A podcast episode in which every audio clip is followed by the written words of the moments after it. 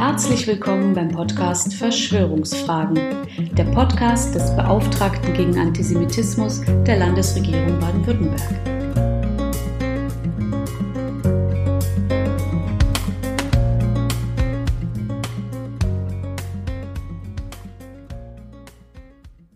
wenn Sie noch an die unbeschränkte Vernunft des Menschen glauben und daran, dass wir durch Wissenschaft die Mythen überwinden könnten, dann wird diese Podcast-Folge sehr schwer für Sie. Denn ausgerechnet das späte 19. und das 20. Jahrhundert verzeichnet nicht nur eine Explosion des Wissens, sondern auch der Mythen. Dazu gehören ganze Glaubenssysteme an Besuche und Botschaften von Außerirdischen und UFOs, die bereits der Schweizer Carl Gustav Jung als Engel in Raumanzügen entschlüsselte. Dort, wo die Menschen früher gute oder böse Engel gesichtet und von Himmels- und Hexenreisen berichtet hatten, erblickten sie nun Raumschiffe, wurden in Sternenbünde eingeweiht oder von fiesen Aliens entführt und missbraucht. Dies habe, so wurde dabei wieder und wieder versichert, vielleicht mit Spiritualität, aber keinesfalls mit Religion zu tun. Letztlich gehe es um Technologie, deren Fortschritt und Bedrohung doch offensichtlich sei.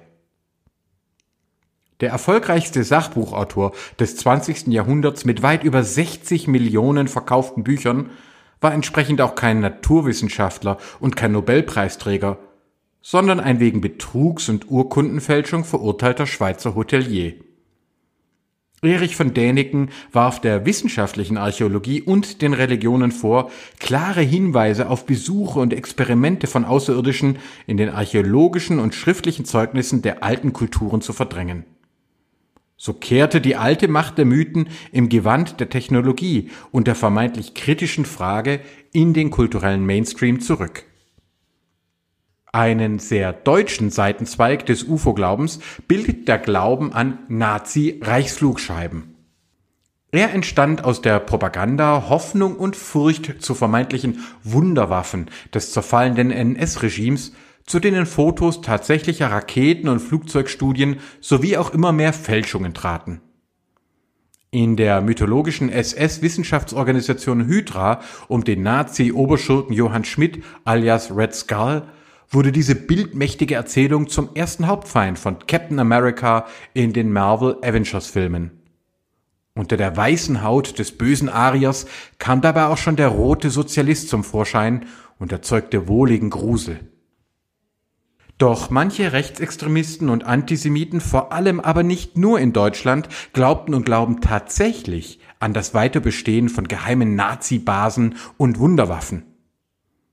In Folge 13 hatten wir anhand der Rede von 1985 durch Bundespräsident Richard von Weizsäcker auf die deutsche Diskussion geblickt, ob es sich bei der Kapitulation des Deutschen Reiches um eine Niederlage der Deutschen oder eine Befreiung vom Nationalsozialismus handelte.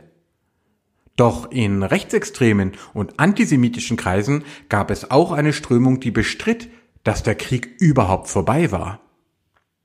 Stattdessen habe eine tatsächliche Arktis-Expedition des Reichsschiffes Neuschwabenland keinesfalls nur der Erkundung, sondern der Errichtung eines geheimen Stützpunktes gedient. In diese Basis im ewigen Eis hätten sich auch führende Nazis geflüchtet und von dort aus entweder die vermeintlich hohle Erde oder den Mond besiedelt.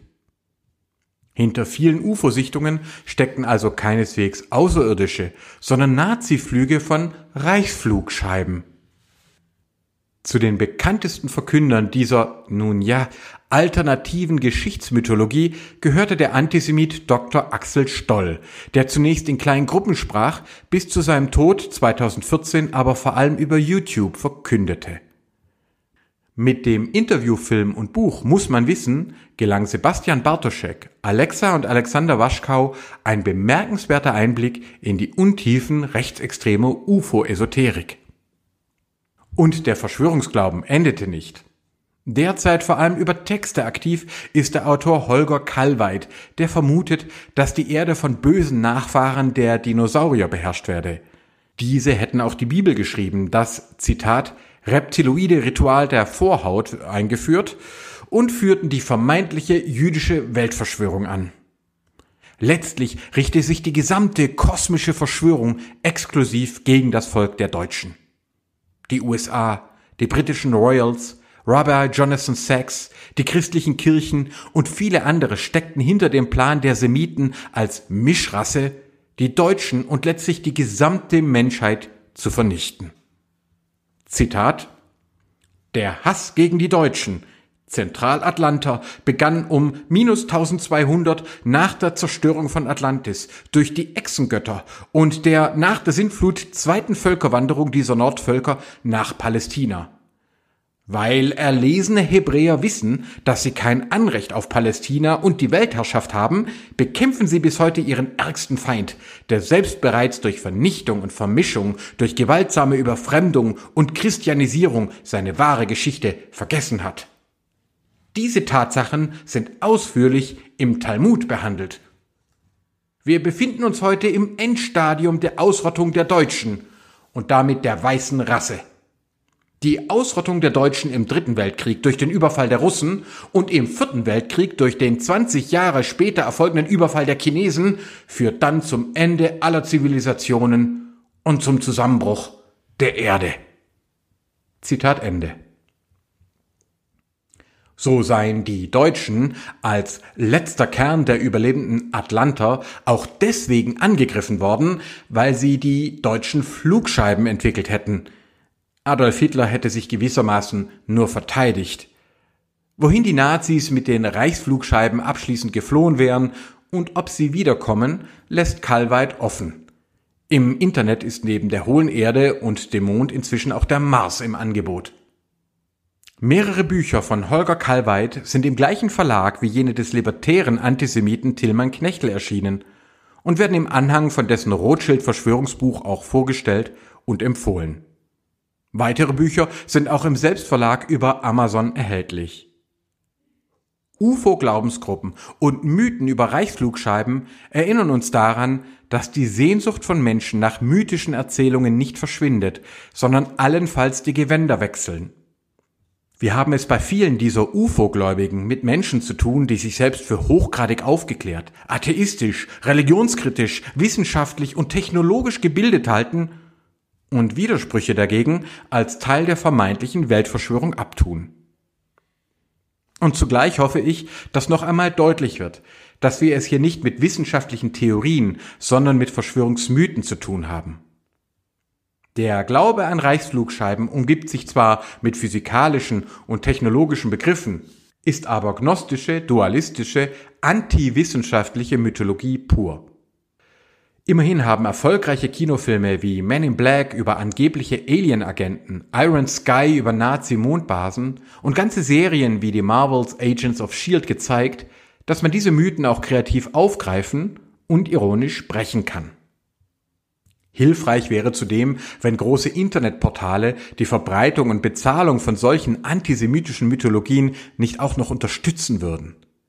Seriöse, auch bürgerwissenschaftliche Netzwerke wie CENAP leisten zudem Aufklärungsarbeit, ohne die Faszination von UFO-Sichtungen und die Hoffnungen auf außerirdische Kontakte zu leugnen. Es darf eben gerade nicht darum gehen, religiöse oder auch technologische Hoffnungen zu verbieten und Menschen zu verspotten, die auf verschiedenste Weise davon ausgehen, dass wir nicht alleine im Universum sind.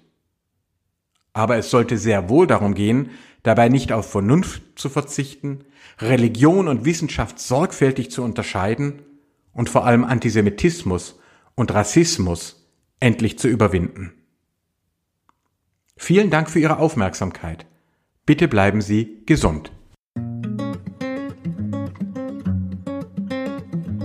Haben Sie Fragen, Anregungen oder Ideen für weitere Themen? Dann schreiben Sie uns gerne unter beauftragter-gegen-antisemitismus.stm.bwl.de. Bis zum nächsten Mal.